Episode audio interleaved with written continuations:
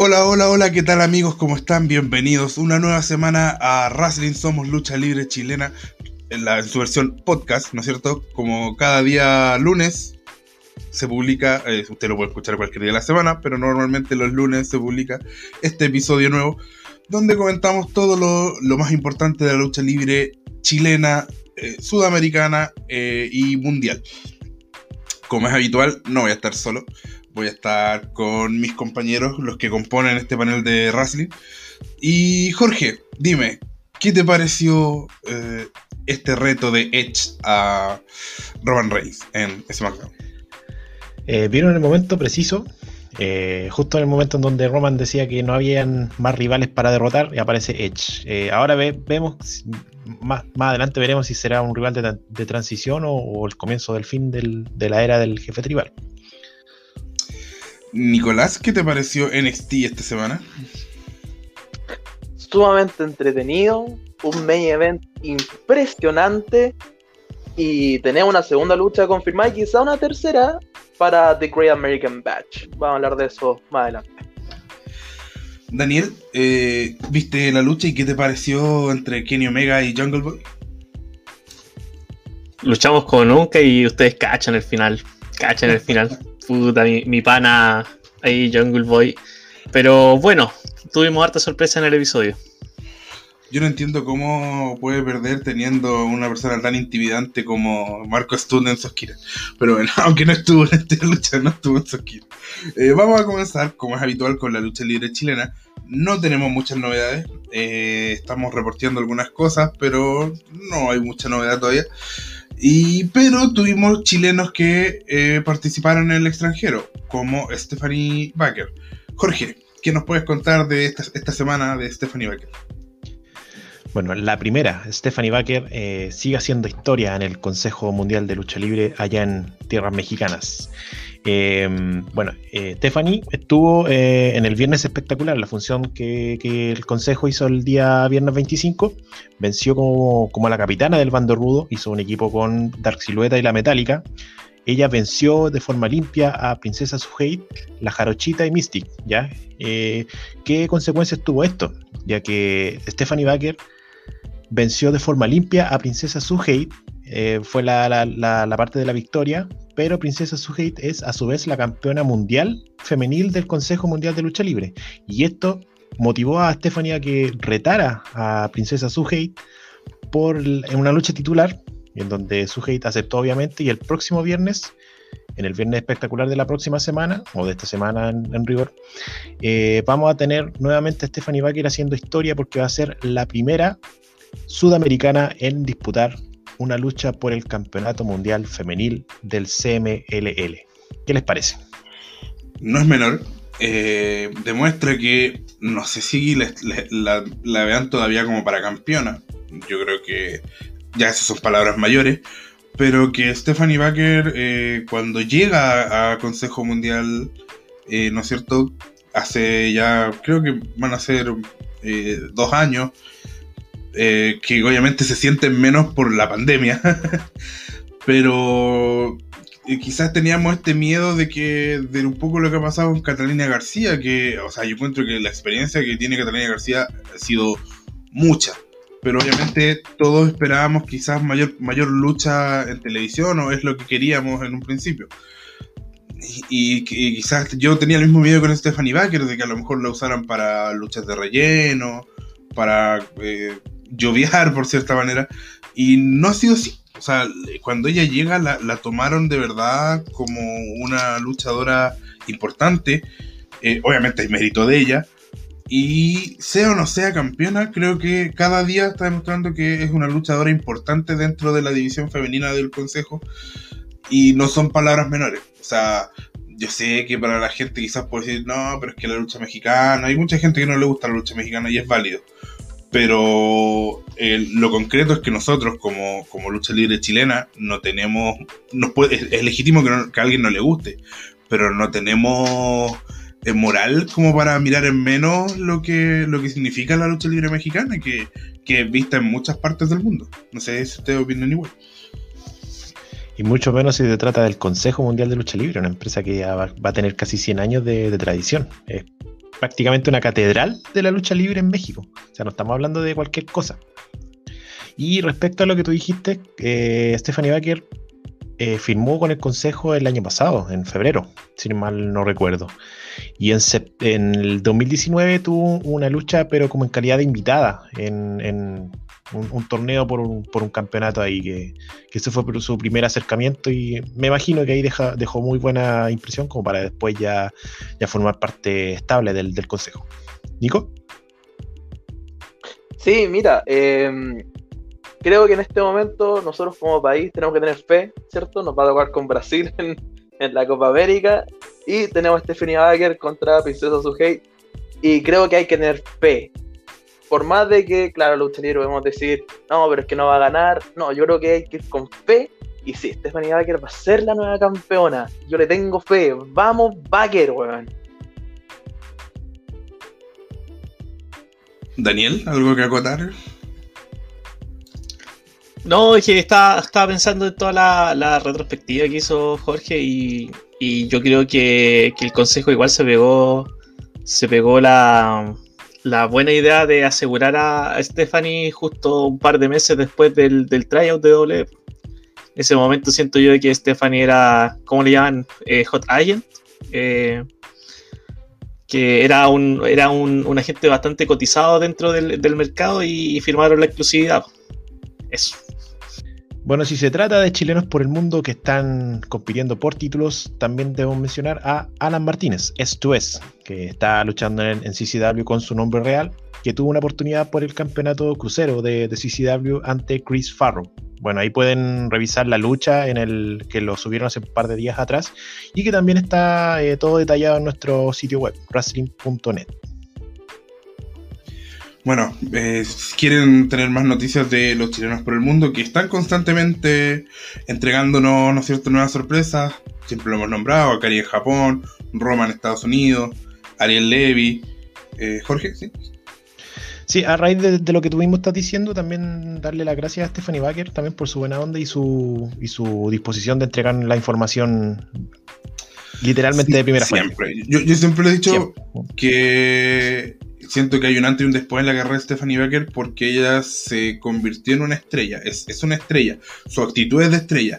Pero esa actitud de estrella la está demostrando en el ring y en redes sociales con el contenido, porque hoy en día los luchadores también se construyen en redes sociales, pero eh, afuera de, ¿no es cierto? Cuando hemos necesitado, porque estamos para poder informarlo necesitamos que muchas veces los mismos luchadores nos confirmen ciertas cosas. Siempre ha tenido una gran disposición, así que me sumo a las palabras de Jorge. Eh, una grande Stephanie Baker y ojalá que le siga yendo bien porque eh, me saco el sombrero ante ella, una, siempre una tremenda disposición para que nosotros podamos informar de su carrera acá en Chile y a la gente que nos sigue donde sea, nos sigue de hartas partes, aunque principalmente en Chile.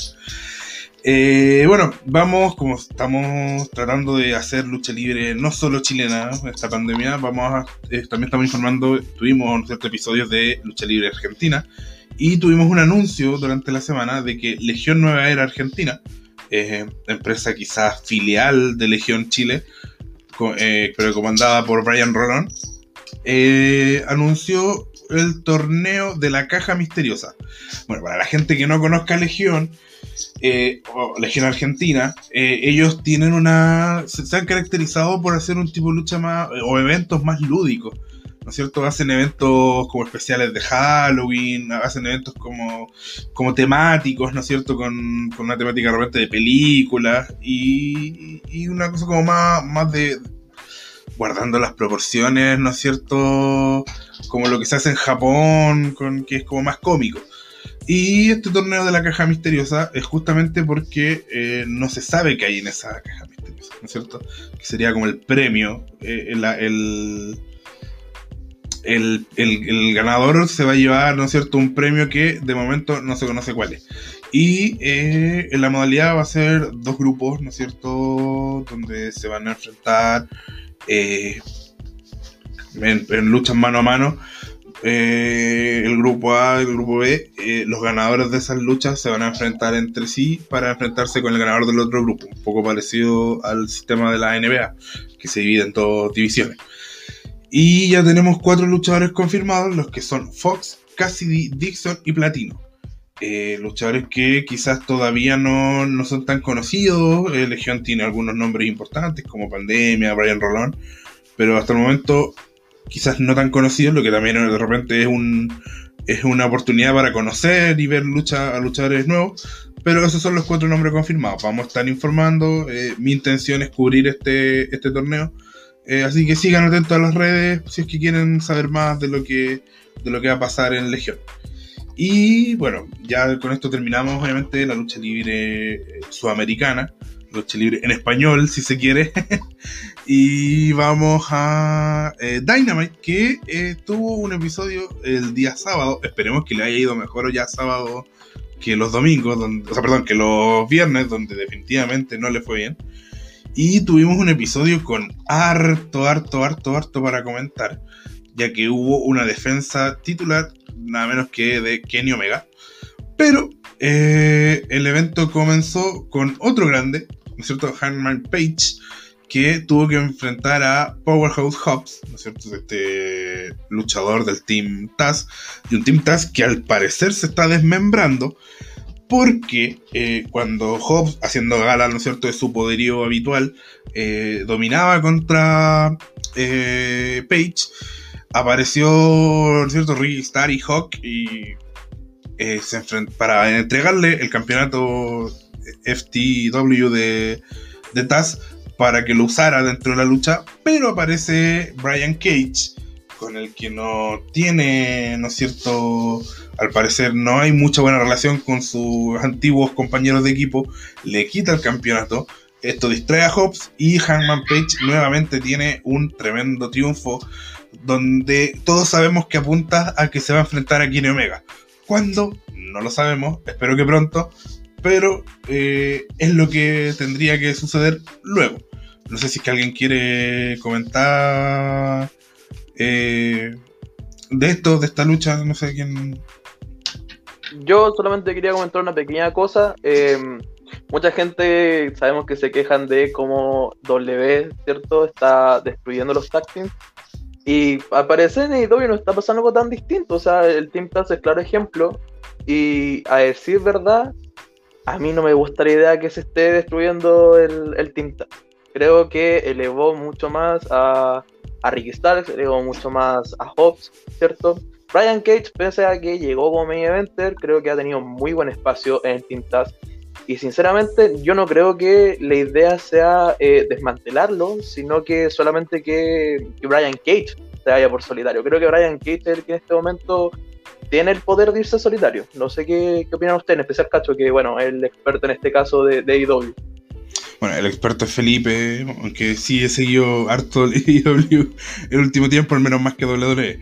Pero sí, yo creo que tú tienes razón que eh, apunta justamente a que sea Brian Cage ya el que tenga una su corrida en solitario que era necesaria porque es una persona llamada a ser un no sé si estelar pero al menos un luchador en solitario importante y en ese sentido me parece bien pero yo creo que el gran problema que tiene hoy All Elite Wrestling es que tiene demasiado demasiado para muy poco espacio importante a ver no vamos a hablar de de, de Dark, porque los episodios, en realidad los episodios de, de, YouTube que muestra, no le importan a, que muestra no le importan a nadie.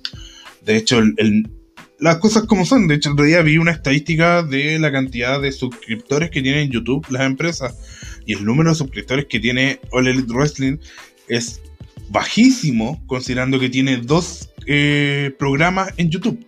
Es bajísimo. Y, es así, lamentablemente es así. Entonces yo siento que el gran problema de OLED Wrestling es el exceso. Hay demasiados equipos. Entonces, si tú tienes una división con demasiada gente, es obvio que no les va a poder dar a todos importancia y a todos minutos.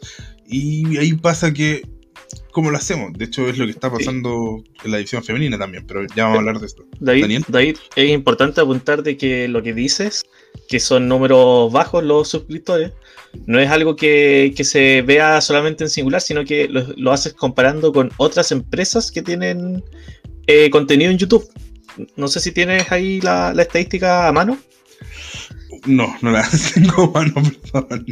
Eh, lo voy a buscar, pero. La, la, Pero- la, la había, pero- me tuve la intención de guardarla, pero no la. Sí, pero mira, era algo así como 500.000, por darte el número, 500.000 All Elite Wrestling. Y, y de ahí estaba Impact, me acuerdo, con.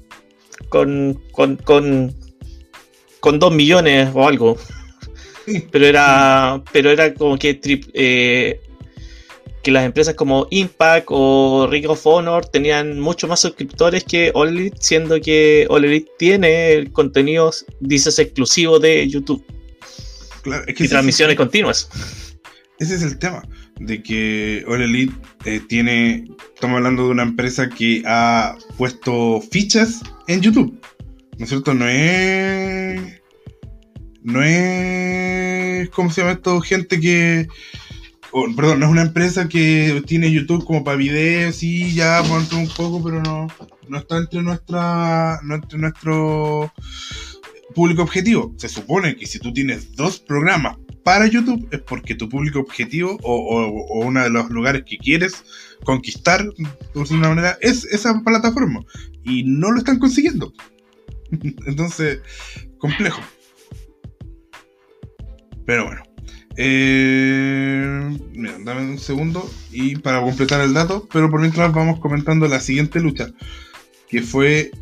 eh, bueno, hay una, hay una promo muy buena que eh, donde sale Conan, ¿no es cierto? Eh, todos sabemos quién es Conan, una leyenda, ¿no es cierto?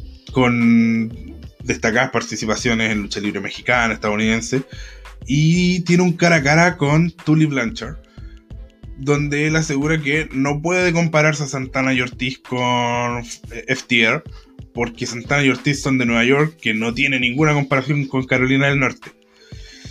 Y Tully Blanchard le dice que no sabe con quién se está metiendo. Aparecen Santana y Ortiz, ¿no es cierto? Y le muestra- muestran un video donde Santana y Ortiz están en realidad los verdaderos tirados en el camarín, eh, siendo, estando inconscientes porque fueron atacados.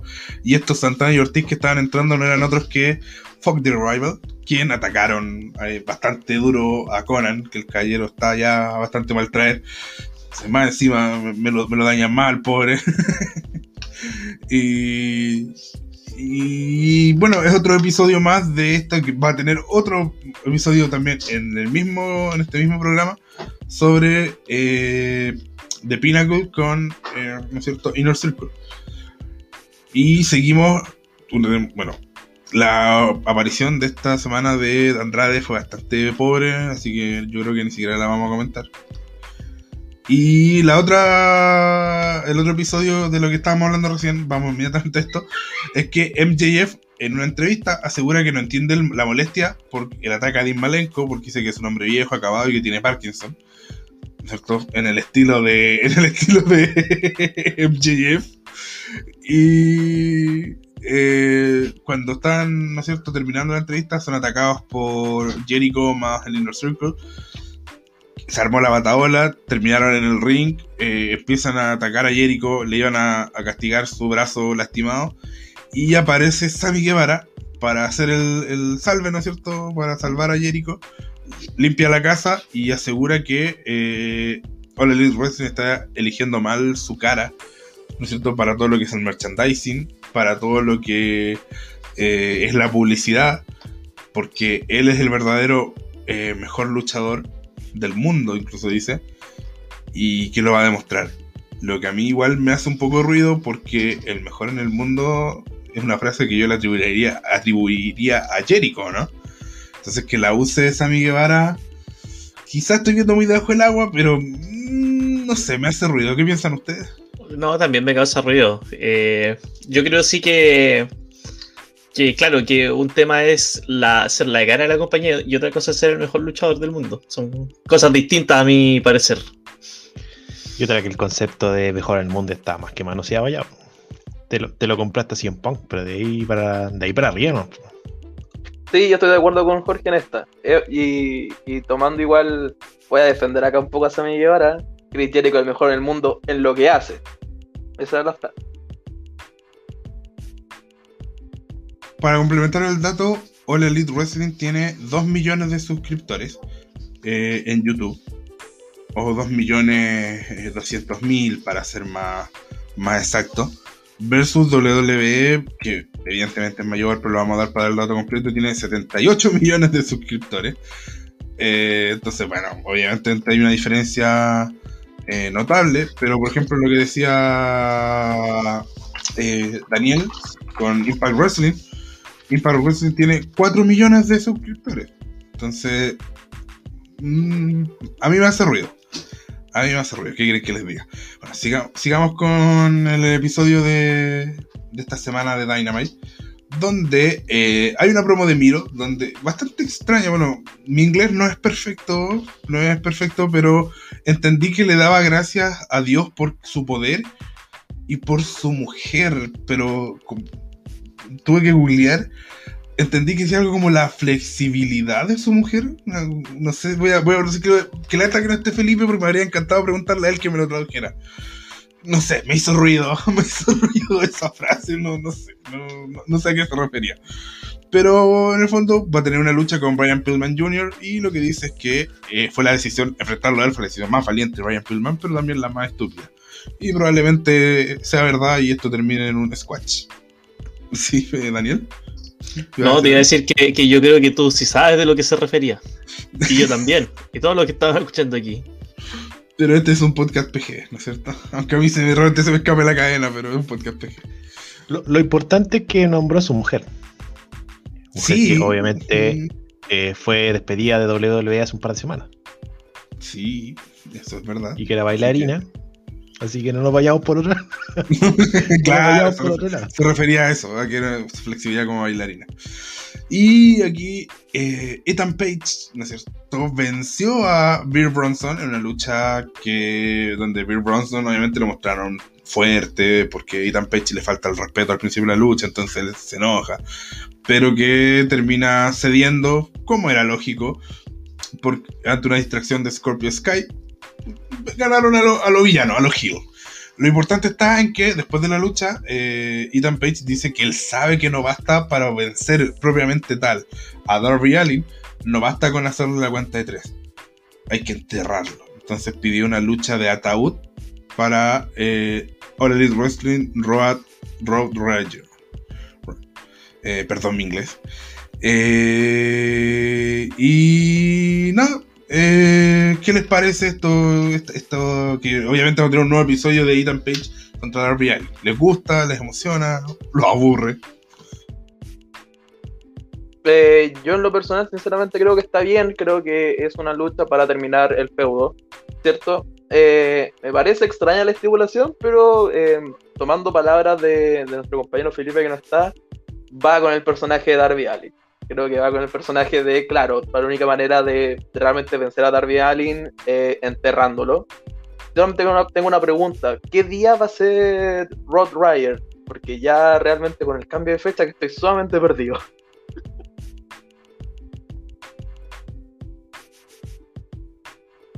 Bueno, pasemos a la siguiente opinión. Jorge, ¿alguna opinión sobre esta lucha? Eh, David iba a, a complementar la información de. No, no, era para que siguieran discutiendo, que iba a buscar yo el dato de cuándo es Road Rager y que ustedes siguieran comentando la lucha. Ok.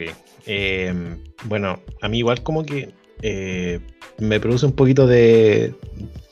No sé si de escosor, pero ese tipo de luchas así como de ataúd siempre son como para, para cosas más estelares. No sé si para una lucha para a mitad de carta, bien como dice el Nico y como también dice Felipe, puede ir de la mano con el personaje de Darby Allin, pero eh, no sé si poner una lucha de ataúd en, en, en algo como muy de, de, media carta me parezca una buena idea. A lo mejor sirve como para, para un atractivo del, del, del, del, show, no sé. Bueno, All Elite Wrestling Road Rager eh, va a ser este 7 de julio. Así que no falta mucho, dos semanas más o menos. Y sí estoy de acuerdo con Jorge. O sea, yo siento que es que en realidad a mí lo que me pasa con el All Elite Wrestling es que yo siento que les hace falta más pay-per-view. No, es, no sé la razón, quizás quieren como establecer eh, más a Dynamite, entonces buscan tener más estelaridad en, en, en, los episodios semanales, puede ser. Pero siento que siempre me pasa que hay luchas de Dynamite que yo digo, esta lucha tendría que haber sido con los tiempos de un pay-per-view, que son tiempos más largo, donde no te cortan los comerciales y le está pasando harto, siento yo, a Dynamite está sufriendo eso. Y esta lucha me daba, no sé si necesariamente pastelar, pero creo que era buena, habría sido buena para un pay-per-view. Daniel.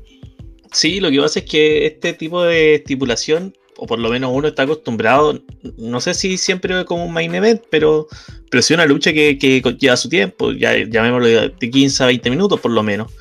Y tengo la sensación de que la, la van a intentar hacer corta, dijera el, el, chileno. No va a alcanzar a durar ni, ni, ni 7 minutos, 8 minutos, y, y creo que no es la idea para, para el cierre de este feudo. Puede ser. Bueno, eh, como ya es habitual, ¿no es cierto? La campeona femenina de All Elite Wrestling no tuvo una participación importante en Dynamite. Una promo que pudo haber sido un mail. Y tuvimos la lucha eh, femenina donde Chris Statlander, no sé cómo se pronuncia bien su nombre, Statlander, Statlander como medio un trabajo. Stambler. Creo que es Stambler. Ya, que es como un lengua así leyéndolo. Eh, enfrentó a The Bunny y una lucha bastante pareja. Mm, no sé si fue la mejor, mejor combate. The Bunny no destaca por su calidad en el ring. Pero que sirvió para mantener esta realidad eh, que tienen los el, eh, Standler con Orange Cassidy y los Best Friends contra la familia de, de Booney, de Blade, que vence Chris Standler y después de Blade con Jack Evans y Angélico atacan a Cassidy. ¿No es cierto? Dejándolo eh, Standler, dice Ancalaf. bueno, dejándolo sin reacción y no sé, creo que no hay mucho más que comentar de esta lucha, no sé si alguien quiere decir algo, ¿no? Pasamos entonces a lo realmente importante de esta semana. Antes se confirmaron los combates de la próxima semana. Miro va a liquidar a Brian Pillman Jr. en una lucha que todos sabemos cómo va a terminar. Los Jumbox van a enfrentar a Eddie Kingston y Penta el Cero Miedo con la estipulación de que si vencen, eh, Penta con el cero. Perdón, Penta con el cero miedo. Eddie Kingston con el cero miedo. van a. Van a tener una lucha titular ante los John Boys. Y MJF va a enfrentar a Sammy Guevara. Vamos a seguir construyendo, ¿no es cierto?, esta, esta realidad hasta el combate final, que me imagino va a ser el próximo pay-per-view, que es Fighter Fest. Y Britt Baker con Real va a enfrentar a Nyla Rose y Vicky Guerrero donde ya, ya comentamos esa lucha la semana pasada que nos parecía bastante raro que Vicky Guerrero volviera al ring. Y tenemos la lucha final donde fue un gran combate de entre Jungle Boy con Kenny Omega y pero yo voy a dar mi opinión al final. Nico, ¿qué te parece esta lucha? Soy triste, tengo pena. Yo le iba a mi pequeño Tarzan, yo le iba a Jungle Boy, yo de verdad, estuvo cerca, estuvo sumamente cerca. La lucha fue fue muy buena. Y, creo que le decías tú, Cacho, en el, en el resumen que recuerda está disponible en wrestling.net. Eh, qué impresionante cómo Django Boy se pudo estar mano a mano ante Kenny Omega. Creo que ha mejorado mucho en los últimos meses. Y, y bueno, pese a que mi, a mi compadre perdió, aún así se fue con orgullo, según yo. Se fue con orgullo. Creo que aún está cerca. Algún momento va a suceder. Tengo fe. Daniel. Daniel. ¿Sabes qué me pasa con la lucha? Eh, si bien me gustó y concuerdo con, Nico, yo creo que, todo el público está con Jungle Boy, pero nadie se quejó del resultado. Todos lo sabíamos de antemano. Y sí, totalmente de acuerdo. Yo creo que incluso, como dice Nico, e, él estaba, su caballo es Jungle Boy, es uno de sus luchadores favoritos. Pero sí, yo creo que le hubiéramos preguntado objetivamente, ¿tú crees que eh, debería ganar el campeonato Jungle Boy? Nico, yo creo que nos dice que no. Bueno, no está veniendo la cabeza en este minuto. No, obviamente no. mi compadre no está listo para el campeonato. Claro. Pero son esas, es que es lo que, la frase que a mí me encanta que lo usa una vez por una columna que dice, perder también te pone over. Y es lo que pasó. O sea, Jungle Boy perdió, pero ¿cómo perdió? Ese es el tema perdió dándole cara de igual a igual a Kenny Omega, que es considerado uno de los mejores luchadores del mundo. Y, haciendo una lucha también inteligente, porque trataba siempre de evitar que le aplicaran el One Win Angel, ¿no es cierto? Y justamente pierde cuando no logra evitar esto. Entonces creo que fue bien buqueada justamente para poner a, Omega- fue, transición. Kenny Omega tiene que seguir siendo el campeón. Entonces te ponen este pequeño feudo eh, o esta pequeña defensa para que eh, Kenny Omega eh, reafirme su posición de campeón, pero también para que Jungle Boy tenga un nuevo estatus, porque creo que lo tiene. Después de esta lucha, es una lucha que, que marca. eh, si después, más adelante, cuando hagamos quizás los conteos, las mejores luchas de Jungle Boy, las luchas más importantes, esta va a estar ahí en su. En su. ¿no es cierto? En el resumen de su carrera. Jorge, ¿algo que aportar? Sí, coincido con todo y ojalá, no sé, pues Jungle Boy tenga su oportunidad, no sé, por el campeonato TNT, quién sabe, y, son como esas luchas que, te, que te catapultan a un siguiente nivel, que no necesariamente va para el, campeonato.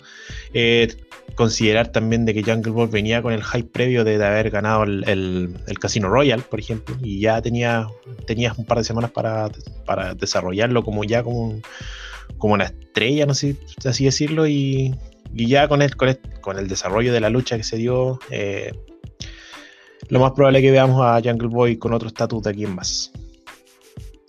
Así es, y bueno, y qué mejor prueba de que en realidad esta lucha eh, aprovecharon el, el cariño para, para Jungle, Boy- pero que evidentemente tenían claro que no, no iba a ganar, no había modo de que ganara, de que inmediatamente después de la lucha nos presentaron lo que debería ser el siguiente desafío de Omega, que es Christian Cage, que entra a defender a Jungle Boy cuando se suponía que lo iban a seguir atacando. Eh, aparece Matt Hardy con Private, eh, Private Party. Este se escapa, parecía que le iba a aplicar su movida a Matt Hardy. Llegan los Jumbox y le hacen una super kick.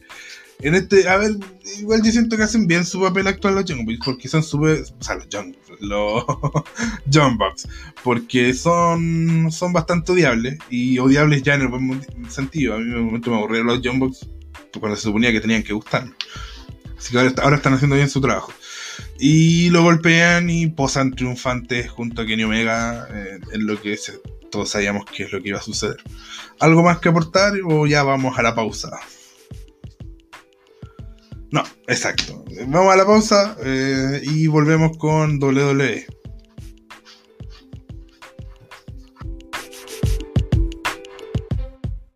You think you know me.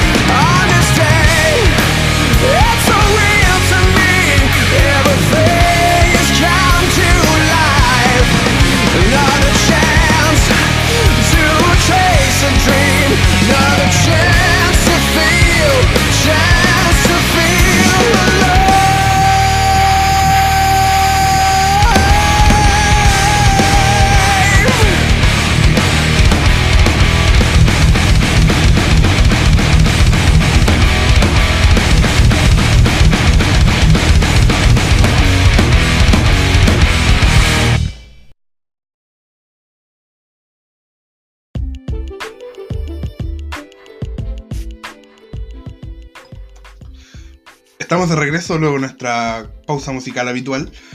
Pero antes de volver a hablar de lucha libre, tenemos que hablar de nuestro auspiciador, tremendo auspiciador. Así que, Jorge, dinos, ¿quién, quién nos auspicia? ¿Quién permite que este programa vaya al aire? Neuen Rolling Papers es la marca de papeles para liar tabacos y otras hierbas fumables con identidad chilena desde la ciudad de Victoria para todo Chile. Neuen Rolling Papers recopila en sus empaques ediciones coleccionables de lo más bello y diverso de nuestra cultura urbana, rural, actual y ancestral a través de obras gráficas de artistas chilenos. Para más información visítalos en Facebook como Neuen Rolling Papers y en Instagram como arroba Rolling Papers. Envío gratuito para Santiago y Temuco y de pago contra entrega para otras regiones. Neuen Rolling Papers, papelillos con identidad chilena y calidad premium. Así que ya sabes, si quieres fumar tabaco, si quieres fumar marihuana, aquí en este programa somos amplios de mente. New One Rolling Paper es la mejor opción. Y bueno, ahora vamos eh, a entrar de lleno a, N- a WWE en general, pero siempre comenzamos con NXT, donde tenemos a nuestro erudito en lo que es la marca varilla, Nicolás, ¿cómo estás? ¿Y qué pasó esta semana en NXT? Bueno, realmente antes de NXT creo que es necesario hablar de la mala noticia de, esta semana y es la cuarta ola de despidos de 2021, esta vez afectando al roster de NXT y también al, al roster de 205 Live.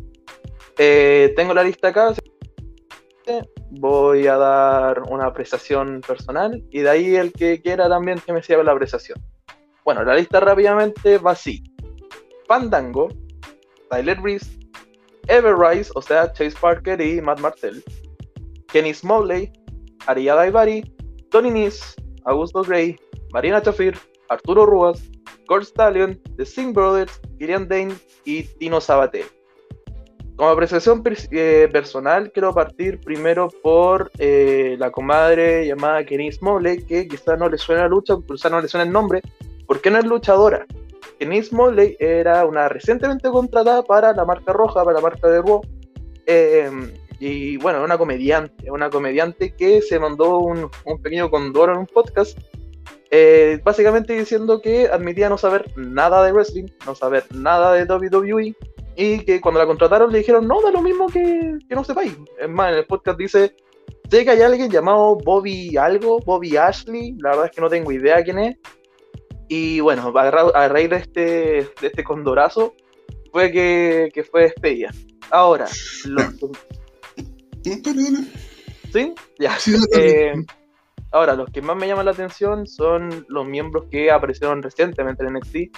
Bueno, partiendo por eh, Brisango, ¿cierto? Fandango y Tyler Breeze, eh, ex campeón en pareja. Y que sinceramente lo que más me sorprende es que, bueno, estaban recientemente en una historia con Imperium. eh, estaban nuevamente teniendo relevancia desde que volvieron a NXT, que ambos tuvieron relevancia. Y creo que NXT a ellos le revivió la carrera y que hayan sido despedidos así de la nada, a mí realmente me llama mucho la atención. Y pasa lo mismo con Everright. Everright incluso pasó, eh, o sea, estuvieron en el último episodio de NXT, tuvieron un squash match contra Hit Row. Y, y bueno, también fuera, fuera los compadres, me llama mucho la atención. De ahí ya los despidos, por ejemplo, 205 Live, que es igual entendible, nadie los ve, como lo son Tony Nese, como lo son Ade Davari, como son Augusto Gray, pese a que eh, duele porque al final sigue siendo dos, tres personas que quedan sin trabajo. Eh, aún así, creo que es entendible. Y lo mismo, por ejemplo, pasa con Arturo Rubas, pasa con Cord Stallion, pasa con Tino Sabatelli, que son luchadores que realmente no estaban haciendo nada, no habían planes para ello, entonces es entendible el recorte. Ah, y el otro nombre que también me llama mucho la atención es Killian Dane. Killian Dane, que eh, si bien no está apareciendo mucho desde sus últimas luchas que tuvo también con Imperium, eh, creo que fue parte importante del renacimiento de Drake Maverick.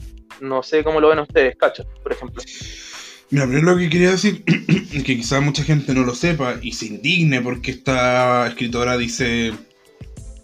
Eh, la verdad no tengo idea de lucha libre. Y hay que decir que eso es común. Es súper común. Porque también es una visión necesaria. Por ejemplo, si tú estás produciendo una serie de lucha libre. Perdón, de lucha libre, de una serie sobre superhéroes. Tienes que traer a una persona que sea guionista especializado no en series de superhéroes, que a lo mejor le carguen las series de superhéroes, que no le interesen, porque tú le tienes que decir, mira, esta es la historia que quiero contar. Sustrae el tema de que son superhéroes y qué te parece. Y ahí él te puede aportar ideas y después tú le pones esta coraza que son superhéroes. Acá es lo mismo.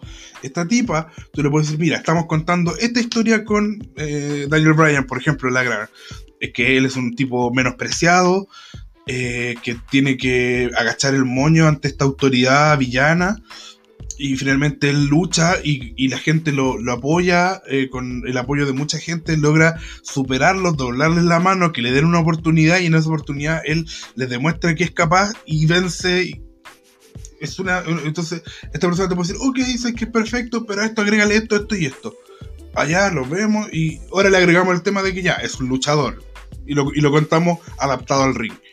¿Entendí? Entonces es súper, está súper bien que tengan eh, eh, guionistas que no sean especializados en lucha libre, porque te da otra visión. ¿Dónde está el problema? Que comadre, ¿quién te manda a decirlo? ¿Por qué tenés que entregar?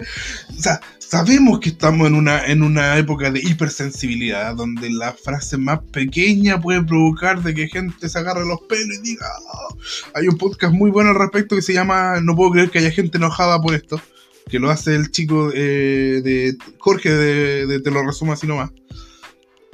Y que cuando tanto habla eso, ¿por qué hay gente que se enoja por esto? weón? ¿Qué, les afecta?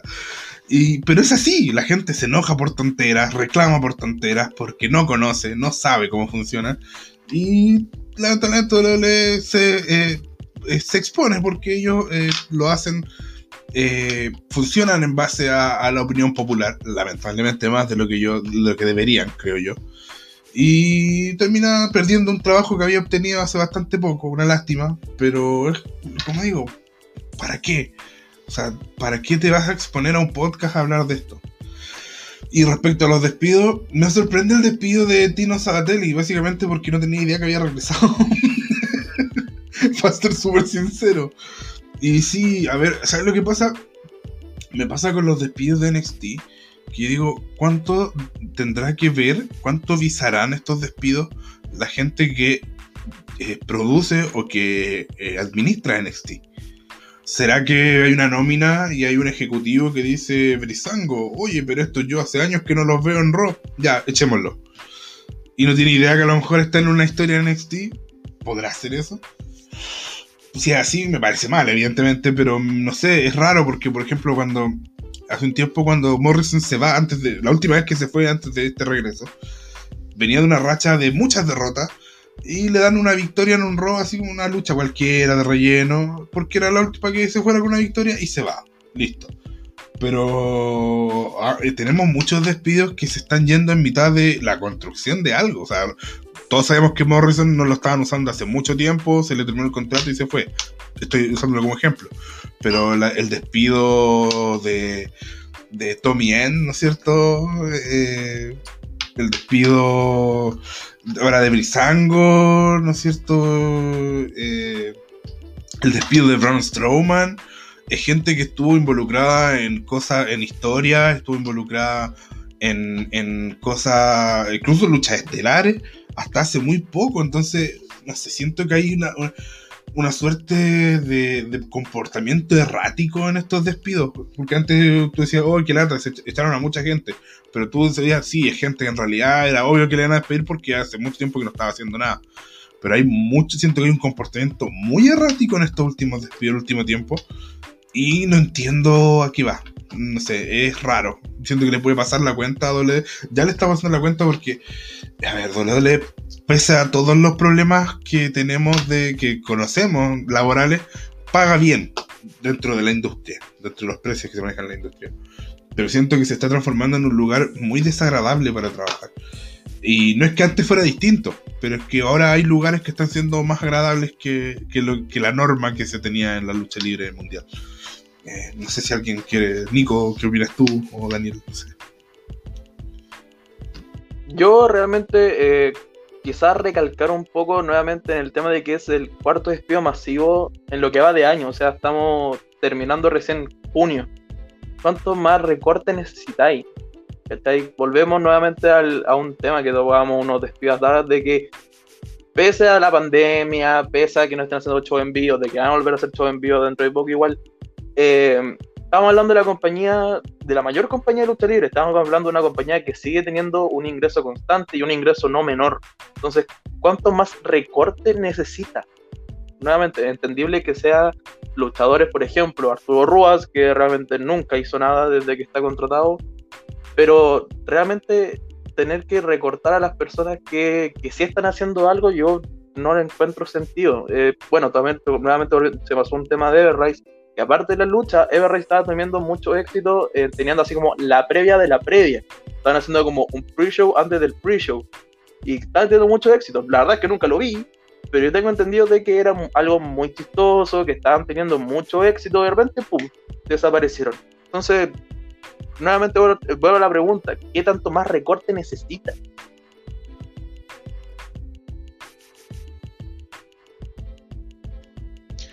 Eh, mira, cortito para como para complementar lo que preguntó la, interrogante, el planteamiento que dejó eh, David. eh, se rumoreó mucho de que Nick Khan, este presidente ejecutivo de WWE, estaba eh, detrás de, lo- de los despidos y que incluso también se decía que no estaba, incluso ni siquiera miraba la actualidad del luchador, los buqueos o, o los, los planes a futuro. O sea, si a él se le paraba despedir a Roman Reigns, lo podía hacer, ¿no? Eh, pero Fightful Select, que es una fuente bastante fidedigna, eh, desmintió, o sus fuentes desmintieron de que realmente no era así, eh, al margen de que este caballero estaba al margen de, o sea, estaba a cargo de otras decisiones, pero al menos esta, en esta pasada no, no, no es así.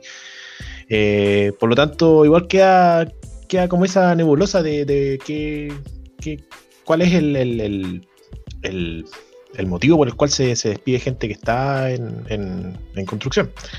Eh, me llama también la atención eh, los numerosos despidos de 205 Live o 205 Live, que me parece que va a ser un programa que tiene una vida útil no tan prolongada, parece con el tiempo. No, no, no sé si me, me sorprende que aún siga, siga emitiéndose ese programa. Nuestro programa yogurt favorito, con fecha de caducidad en un par de meses. De hecho, Claro, creo que en la página, creo que en la página de W, el roster de 205 aparecen 6 personas. Y ni siquiera aparece el campeón. y que antes, claro, eso, eso lo otro también, no aparece desde, desde cuando era eh, Murphy o Garza, no sé, ella, de, de ahí después, de- desde que el Sí, campeón mira, y, y de, y- mira, y de entre esta- y de entre estas 6 8 personas que aparecen como roster de 205, está Santos Escobar aún. Y aparece eh, Brian Kendrick, que yo creo que no lo hemos visto hace harto rato. No, creo, creo que ya está retirado, no sé. O sea, el campeonato crucero ha tenido más relevancia en NXT que en 205 Live. Y me parece bien. Bueno, tocando, tocando también el tema de los cruceros, lo comentábamos fuera de aire. ¿Cuántos quedan del torneo crucero original? ¿Como dos? Bueno, sí, bueno, hay que ver a qué, qué va a pasar. Yo siento que, insisto en que la, la eh, los despidos del último tiempo han sido muy erráticos. No sé por qué.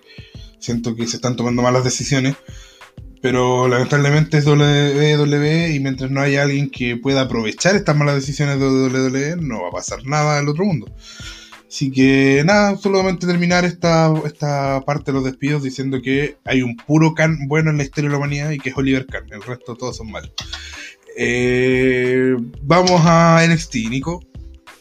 Vamos de lleno con NXT. Bueno, primero que todo, el show abrió con Bay Bay Adam Cole. Hablar un poco de su lucha que tiene con Carlos Riley, hablar un poco de- del ataque que sufrió de Samoa Joe, ¿cierto? Y eh, diciendo que al final él no eligió un oponente porque Samoa Joe no le da ni una orden, está ni ahí. Y apareció eh, Camilo Hayes, el mismo que hace un par de semanas re- respondió al reto abierto de Cuchida. Y básicamente fue un, un calque del debut de John Cena, Básicamente entró al ring, Adam Cole le así como, ya, ¿y quién te crees tú para venir acá a hacerme cara? ¿Qué, qué? Y Camilo Hayes así como, yo tengo Ruthless Aggression y el mismo cachetazo. Esto llevó a la primera lucha de la noche, la cual fue Adam Cole en contra de Camilo Hayes. Adam Cole le ganó a Camilo Hayes, lucha bastante tenía y sinceramente creo que si a Camilo Hayes se le lleva por un buen camino, creo que tiene un muy buen futuro mi compadre. Pasando a eso, tenemos eh, a Johnny Gargano, quien fue al ring junto a Austin Theory, hablar un poco sobre el campeón de NXT, sobre Carrion Cross, diciendo que básicamente él ha sido el que más al borde lo ha llevado, de que Johnny Gargano, si es que hubiera sido un uno a uno, le ganaba, y básicamente se estaba colocando como retorno número uno hasta que salió Pitón a decirle, tú estás loco si es que creís que eres el contendiente número uno antes que mí. Salió Pitón con Oli Lorcan, tuvieron un poco de, de palabreo, estuvieron a punto de agarrarse y, y, y Johnny Gargano le hizo Theory así como, no, no, no, porque hay nuevo, hay nuevo management, no, es que hay que seguir las reglas, lo vamos a solucionar por otra parte. Eh, luego de esto fueron al, al camerino de, de William Regal, ¿cierto? a la oficina del, del gran líder William Regal, a decirle, no, es que, ¿qué, qué tenéis? ¿ves que vaya a hacer algo, cierto? Vaya a mandar a Samoa Joe a que le haga una orque. Y William Regal así como, no, vamos a tener una lucha tag team hoy día. Tú y Austin Theory contra Pete Dunne y Johnny Lorcan. Lucha bastante buena, gana el equipo de, de Gargano. Y luego de la lucha aparece Karen Cross, noquea a Johnny Gargano. Y me preguntan a mí, sinceramente creo que vaya va, la historia. Creo que Johnny Gargano va a ser el próximo contendiente por el campeonato de NXT. No creo que le vaya a ganar, pero me gusta que poco a poco esté volviendo este Johnny Wrestling, más que el Johnny de D-Way. En otra parte, Io Shirai y Zoe Stark vencieron a Jessica Mea y a Laia. Y después de la lucha se generó un brawl bastante eh, entretenido, ya que eh, durante la lucha apareció las campeonas en pareja, apareció D-Way, Candice LeRae y Indy Hartwell. Eh, y estuvieron a punto de agarrarse y apareció Raquel González con, con Dakota Kai a decirle, no, nosotros somos las contendientes número uno. Después salió eh, Toxic Black y Ember diciendo, no, nosotros somos las ex campeonas, por tanto tenemos nuestra revancha, nosotros somos las contendientes número uno. Estos tres equipos, excepto las campeonas, se fueron a, las manos. Tuvo que salir Samoa Joe con... no ahorcó a nadie, eh, no ahorcó a ninguna femina, se mandó a los guardias a separarla. Y esto va a combinar la próxima semana en una triple amenaza de equipo. Y Ochirai y Zoe Stark en contra de Toxic Black y Ember Moon, en contra de Raquel González y Dakota Kai, para ver quién es el contendiente número uno al campeonato femenino. También nos confirmaron que en The Great American Batch, recordemos que esto va a ser el 6 de julio, eh, Tommaso Champa y Timothy Thatcher van a ser solo retadores número uno a los campeonatos en parejas de MSK. Kid Rowe venció a Rice en un squash bastante fácil. Jake Atlas, eh, bueno, Marcia Martínez estaba haciendo una promo hablando sobre Sayali, hablando sobre la, la líder de Sayali, ¿cierto? Y apareció Sayali Boa a atacarla. Y apareció Jake Atlas a darle la ayuda a Mercedes Martínez, diciendo, diciéndole a Boa específicamente así como, nos vemos la próxima semana. Esto también va a combinar en una lucha en pareja la próxima semana, Jake Atlas y Mercedes Martínez en contra de Boa y Sayali. Y por último, el main event, Kyle O'Reilly venció una lucha, pero fue espectacular, fue excelente, creo que esta es la mejor lucha de la noche y fue una, una excelente lucha, se fueron basando mucho en... Cambiaron mucho de tácticas muchas veces, venció al campeón crucero Cuchilla, lucha no titular, cabe decir. Y acá pasa algo importante. Bueno, después de la lucha salió Adam Cole a atacar a Kyle O'Reilly, que era algo, bueno, se podía venir viendo. Y salió Samoa Joe a perseguirlo, a los dos. La cosa es cuando se fue Samoa Joe, por fin se abrió The Diamond Mine para atacar a Kuchida. Y los integrantes de esta nueva facción son nadie más y nada menos que Tyler Ross, Hideki Suzuki, eh, Malcolm Vivens, el manager de Tyler Ross, y el retornante, ya que en algún momento puso su, su carta de renuncia, Roderick Strong. Pasó de una facción a la otra. Y Roderick Strong levantó el campeonato crucero, así como de perro, voy por esta. Eh, bueno, y un poco de NXT UK, lo más importante es que Ilya Dragunov venció a Rampage y a Joe Coffey en una triple amenaza, y después de la lucha volvió nuestro campeón máximo, poderoso, Dios Walter, a atacar a Ilya Dragunov, así que lo más seguro es que el ruso sea el próximo retador, no va a ganar el título, nadie puede vencer a Walter. Y además la próxima semana eh, Jordan Devlin va a luchar contra A-Kid. Tyler Bate va a tener su primera defensa titular del, del Hierarchy Cup ante Jack Stars. Jack Stars tampoco va a ganar. Y Meiko Satomura va a hacer su primera aparición como la campeona femenina de NXT UK. ¿Alguna apreciación de alguna de estas luchas? De, de- especialmente del debut de, de Diamond Mine. ¿Alguien? Jorge. Eh, por ahí en redes sociales recordaron de que Finn Balor le había dicho alguna vez a Roderick Strong de que él jamás iba a ser un líder, solamente un seguidor. Ahí, ahí- ahí está, ahí está la, la prueba de que estuvo un poquito raro el, el señor Balor. Finn Balor lo otro-. Y- claro. Y lo otro, eh, Roderick Strong le da el peso para hacer un crucero. Tengo Yo tengo entendido que sí. No sé, tendría que buscarte el A no peso ser, de a no ser de que se ponga en campaña para bajar el peso y una vez que esté listo ya. eh, Mira, si a- Trent Seven logró las 205, Roderick Strong los lo consigue cagado de la risa. Perfecto. Daniel, Hermano. ¿iba a decir algo? Sí, eh, les pasó que en ninguna red social eh, etiquetaron a Hideki Suzuki Sí. al. No le darán un nuevo personaje, que, ya que está de moda su- hacer stable y hacer de todo personajes nuevos. Pasó con Pe- Piper Niven.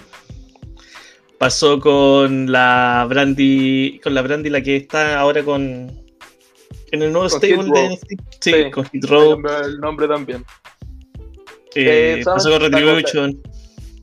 Claro, pasó con, con Retribution. Acoplando un poco la, la duda de Jorge, Roderick Strong pesa 91 kilos, lo que a libra pasa a ser 200 libras. Por lo tanto, sí, es contendiente al campeonato crucero. Y ojalá venza Cuchilla porque me tiene chato Cuchilla. Bueno, eso fue NXT esta semana. Eh, me gustaría dar una opinión general. Eh, ¿Sientes que NXT está mejorando? Nos habías dicho que sí, pero sientes que ya está agarrando el vuelo de, que tuvo hace un tiempo. Sí, eh, algo que tiene mucho NXT es que cuando están camino a un takeover o camino en este caso a un episodio especial como es The Great American Bad, le ponen todas las pilas. Le ponen todas las pilas, se pegan promos muy buenas. Si alguien pudiera ver la promo de Gargano con- para ver el tema de Carron Cross, una promo muy buena. Eh, las luchas normalmente también son muy buenas. O sea, acá, bueno, por más de que este episodio fue mucho más también de promo, como bien decía, la lucha de Cole con Camilo Hayes fue muy buena y la lucha de Cuchida con, con Kyle O'Reilly fue excelente. Eh, y algo que distingue mucho NXT, ahora el único problema que yo tengo sinceramente es la zona la zona crucero, ya que Cuchilla solamente aprende a hacer los retos abiertos. Es el único problema que yo tengo. Siento que aún me duele que Santos Escobar no sea campeón porque Santos Escobar le da mucho más peso que Cuchida, las cosas como son.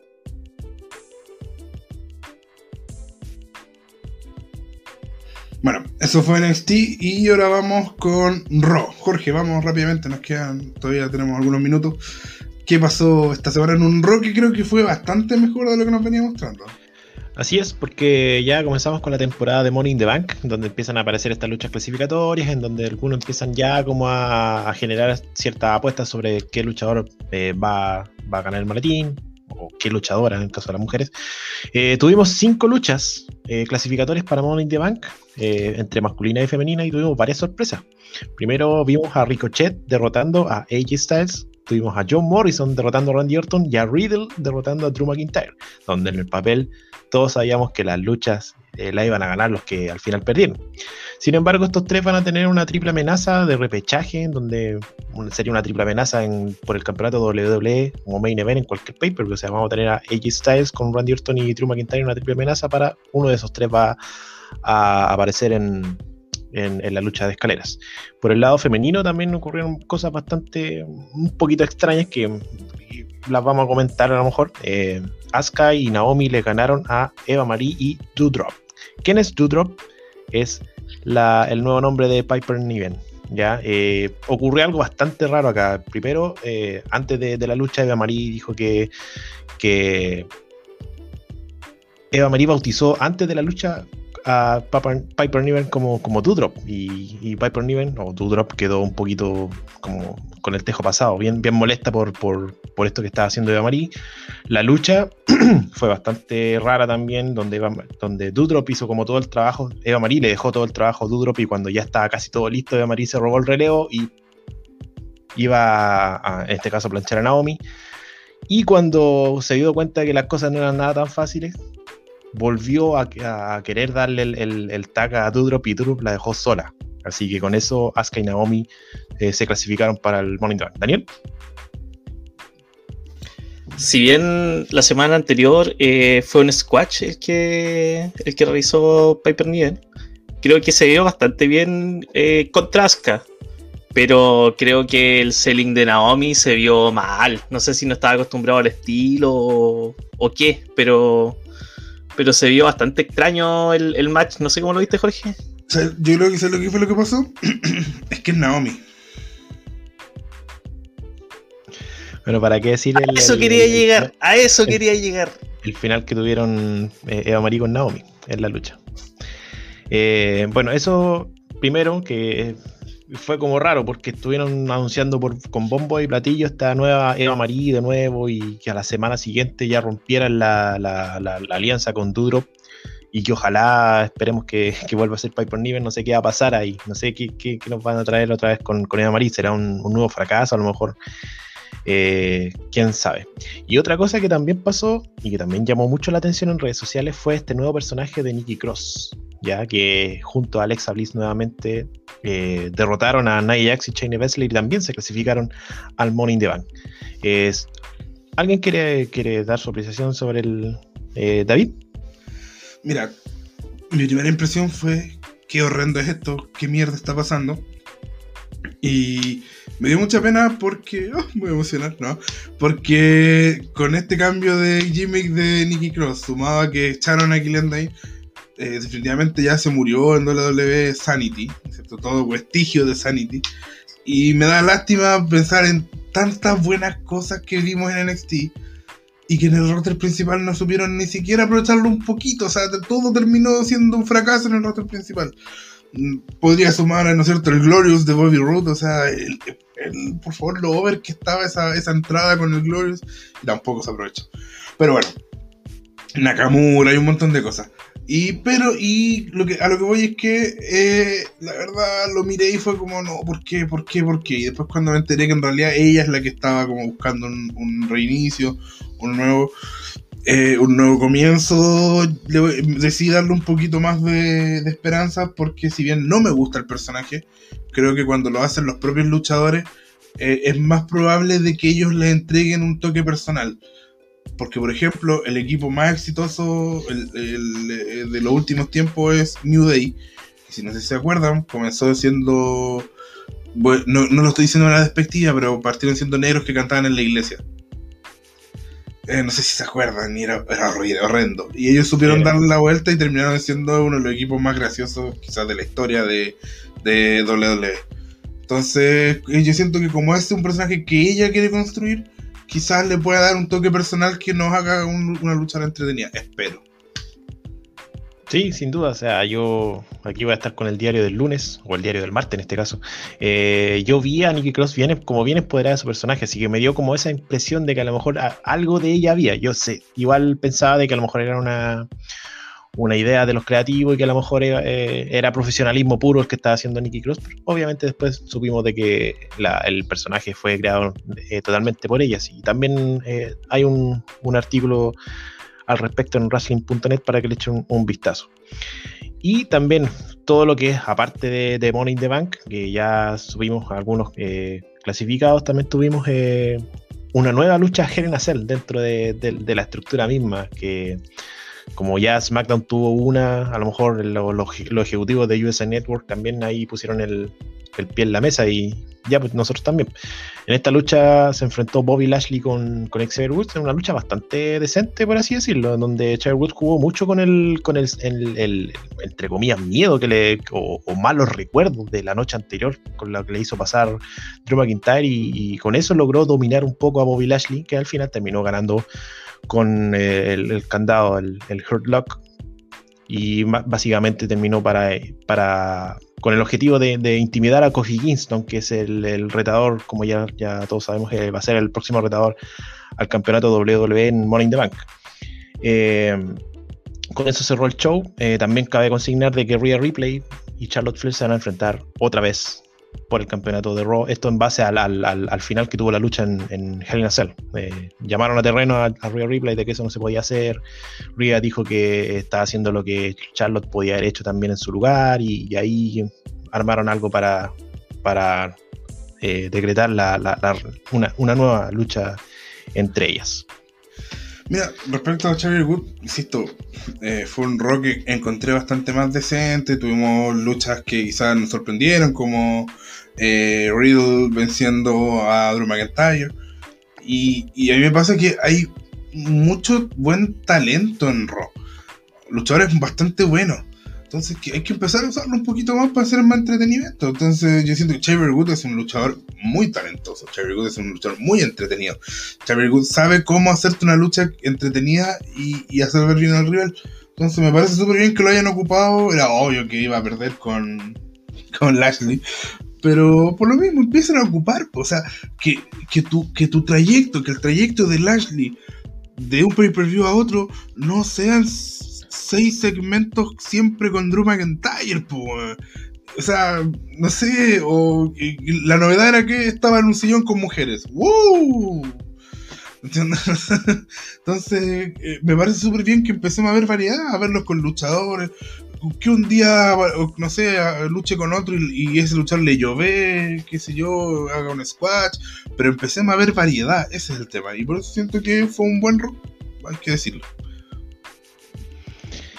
Así es. Pasamos a SmackDown, donde las cosas igual estuvieron bastante interesantes. Eh, vamos a comenzar por el final, por así decirlo. Eh, donde lo más importante ocurrió en el final con el regreso de Edge, nada más y nada menos.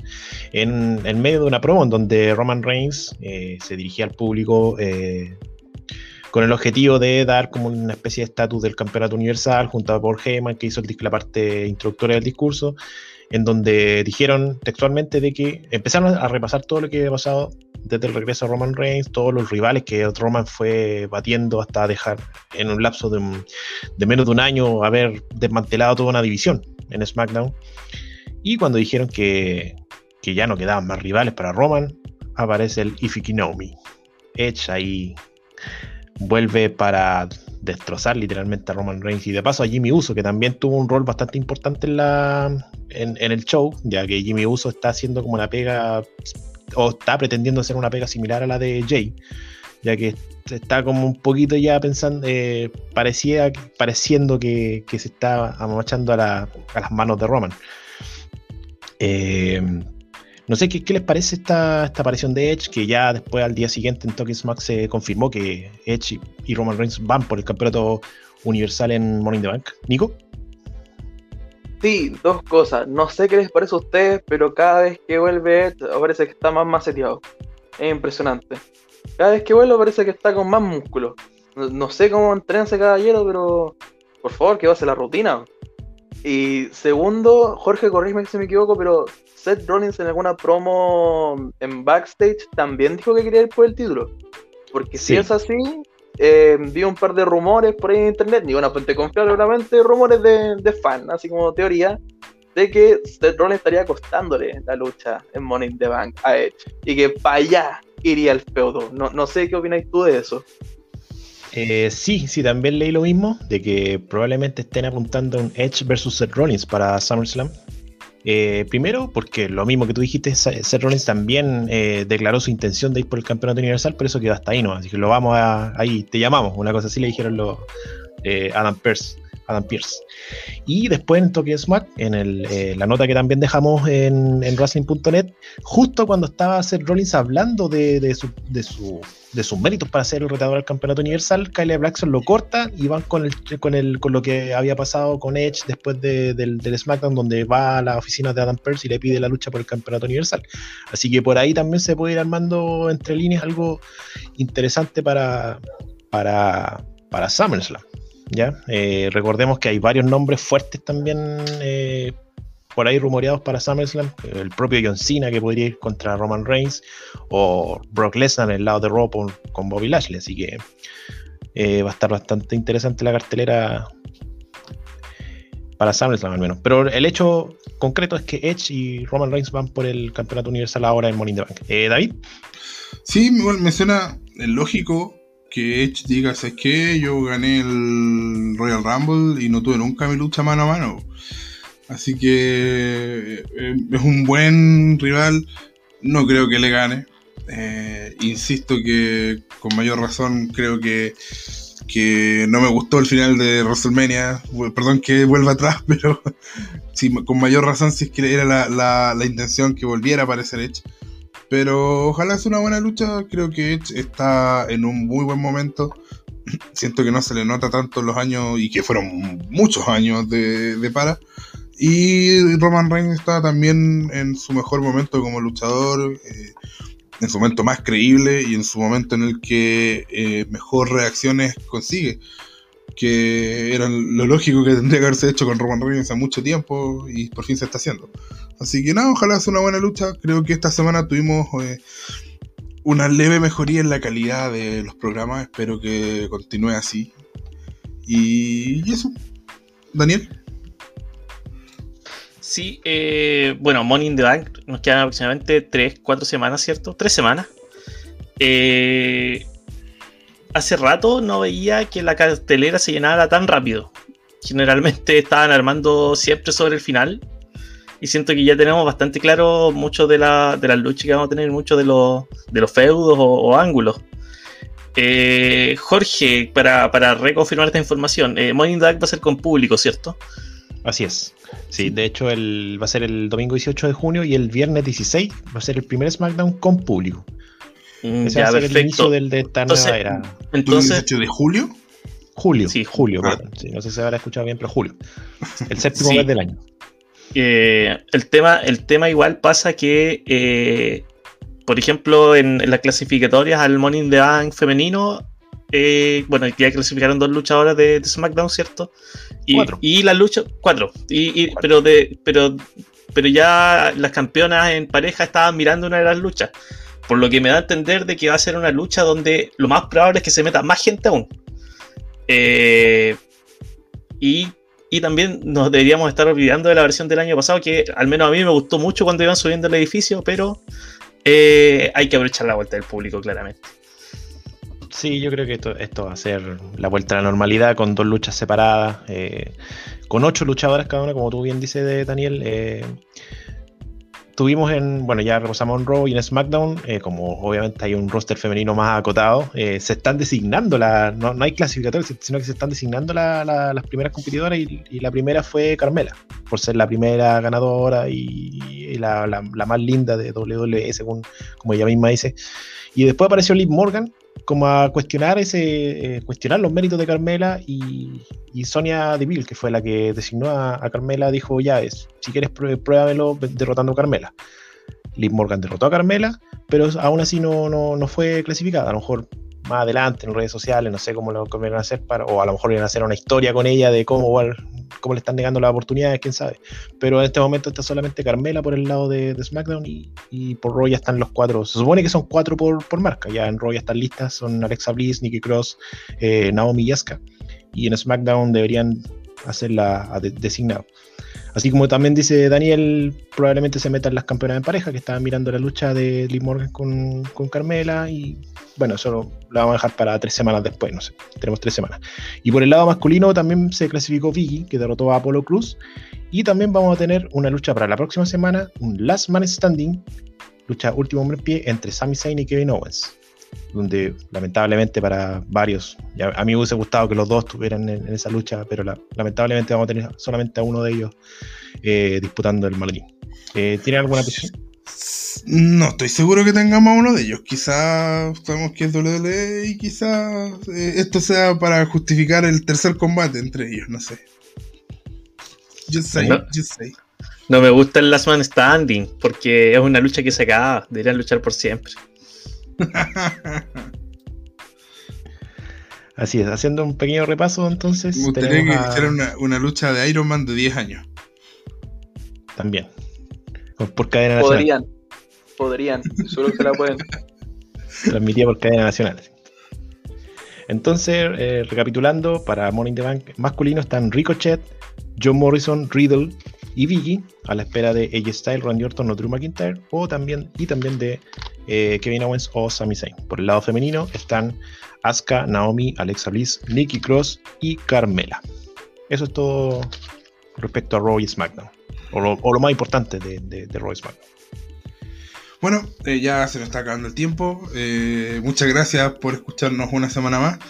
Eh, gracias Daniel, gracias Nicolás y gracias Jorge por estar hasta altas horas de la noche grabando este podcast. Eh, espero que les haya gustado. Nos escuchamos la próxima semana. Un abrazo. Chao. Chau, chau. Chao, nos vemos. Adiós.